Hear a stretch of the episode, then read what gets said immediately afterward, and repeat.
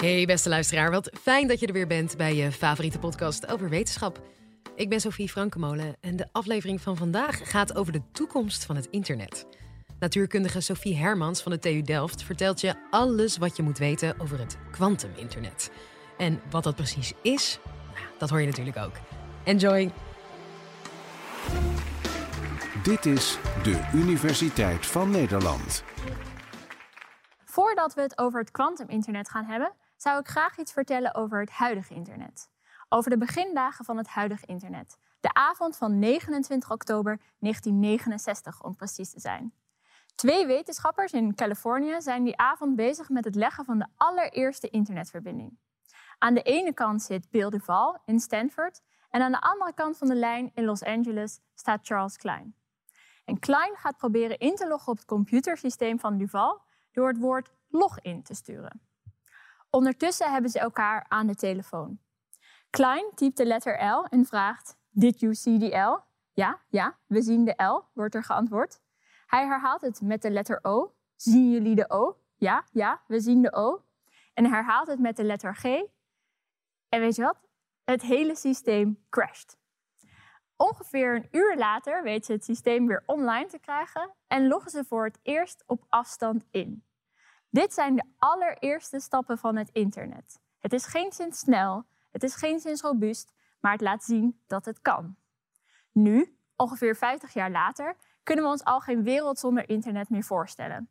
En ook nu, 50 jaar later, staan we ongeveer op hetzelfde punt met het kwantuminternet. De wetenschappelijke proefopstellingen zijn er groot, log en niet robuust, maar we kunnen de eerste principes laten zien. Wat is dat dan, het kwantuminternet? Bij normale computers en het internet verpakken we onze informatie in bits, in nullen en enen. Een afbeelding of een tekstbestand wordt bijvoorbeeld opgeslagen als een lange reeks 1 en nullen. Bij kwantumcomputers en het kwantuminternet maken we gebruik van kwantumbits om kwantuminformatie in op te slaan. Deze kwantumbits zijn fundamenteel anders dan de normale computerbits die wij in onze computers hebben en die maken daardoor andere toepassingen mogelijk. We kunnen het kwantuminternet bijvoorbeeld gebruiken om heel veilig te communiceren. Quantumbits bestaan uit hele kleine deeltjes, zoals enkele elektronen, atomen of lichtdeeltjes. En deze kleine deeltjes gedragen zich heel anders dan de objecten die wij om ons heen zien. En hun gedrag wordt beschreven door de kwantummechanica. Dat is de theorie die alles beschrijft, maar dan op een hele kleine schaal. Nou, om de werking en de kracht van het kwantuminternet te begrijpen, is het heel belangrijk om een aantal begrippen uit de kwantummechanica te kennen. Een superpositie, een meting, verstrengeling en teleportatie. Om met de superpositie te beginnen. Een normaal computerbit kan de waarde 0 of 1 hebben. Een kwantumbit daarentegen kan 0 en 1 tegelijkertijd zijn. We zeggen dan dat het kwantumbit in een superpositie van 0 en 1 is. En pas als we een meting doen van het kwantumbit, of met andere woorden uitlezen wat de waarde van het kwantumbit is, dan kiest het kwantumbit als het ware een uitkomst. 0 of 1. Waarbij we 50% kans hebben dat we 0 uitlezen en 50% kans hebben dat we 1 uitlezen. Stel je voor, we hebben een kamer met daarin een uh, lichtschakelaar die zich gedraagt als een kwantumdeeltje. Staat de schakelaar naar links, dan is het licht aan. Staat de schakelaar naar rechts, dan is het licht uit. Omdat het een kwantumlichtschakelaar is, kan hij ook in een superpositie van naar links en naar rechts staan. En daarmee is het licht tegelijkertijd aan en uit. Pas als wij de deur van de kamer open doen en daarmee een meting doen, is het licht aan of uit. Nou, als wij heel veel van dit soort kamers hebben met zulke lichtschakelaars, dan zullen we zien dat als we alle deuren hebben geopend, in de helft van de kamers het licht aanstaat en in de andere helft het licht uit. Maar voordat we die deuren open doen, is dat nog onbepaald. Het licht is niet aan of uit, maar het is aan en uit. Daarnaast kunnen kwantumbits ook verstrengeld zijn. Verstrengeling is een hele sterke verbinding waarbij je de kwantumbits niet meer los van elkaar kan beschrijven. Om bij het voorbeeld van de kwantumlichtschakelaar te blijven. We hebben nu twee aparte kamers, maar de kwantumlichtschakelaars zijn met elkaar verstrengeld. Ze zijn beide nog steeds in superpositie. Het licht in beide kamers staat tegelijkertijd aan en uit. Maar zodra we één van de twee deuren open doen, en een meting uitvoeren, gebeurt er iets in beide kamers. In beide kamers gaat nu het licht aan of uit.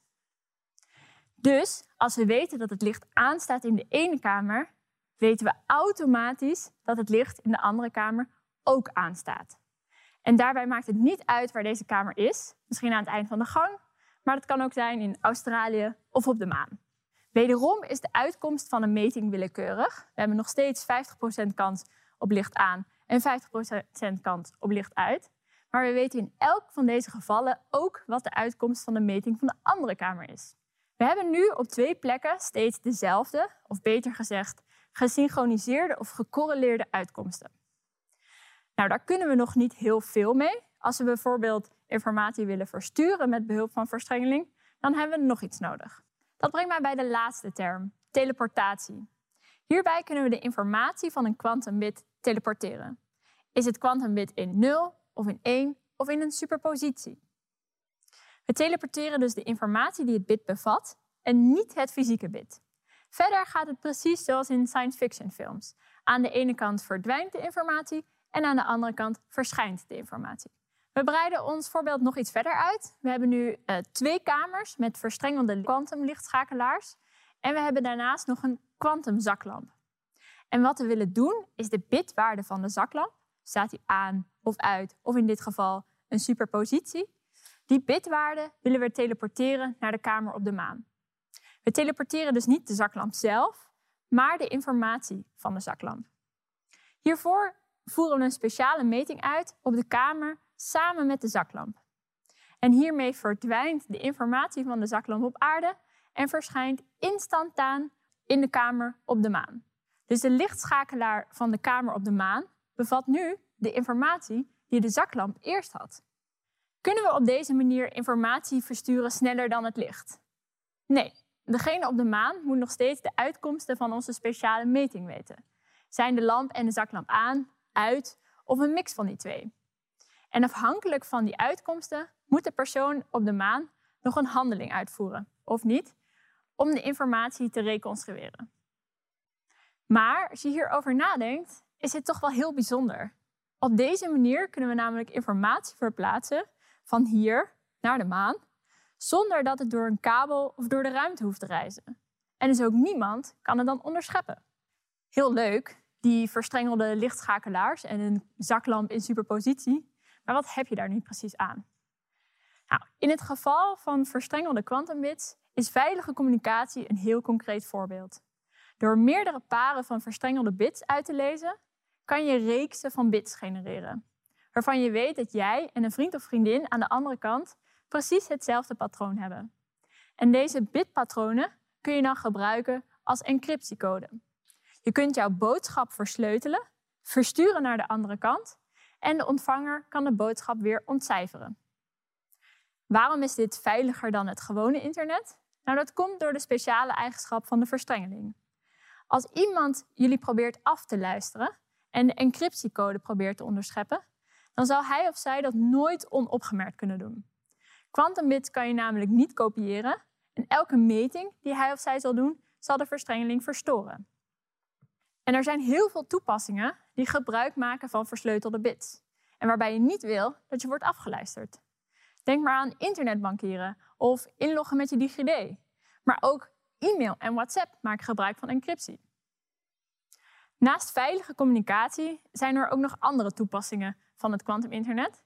Zo kun je bijvoorbeeld het kwantuminternet gebruiken om meerdere quantumcomputers met elkaar te verbinden en met volledige privacy een berekening uit te voeren in de cloud. Je kan bijvoorbeeld in de toekomst misschien wel een stukje quantum server huren van Google of Microsoft en dan een berekening, zoals de route van een navigatiesysteem berekenen. En dan kan je de uitkomst van die berekening naar jezelf teleporteren. Op deze manier kunnen Google en Microsoft niet zien wat je uitrekent en dus ook niet zien waar jij naartoe gaat. En dat zijn de toepassingen die we nu kennen.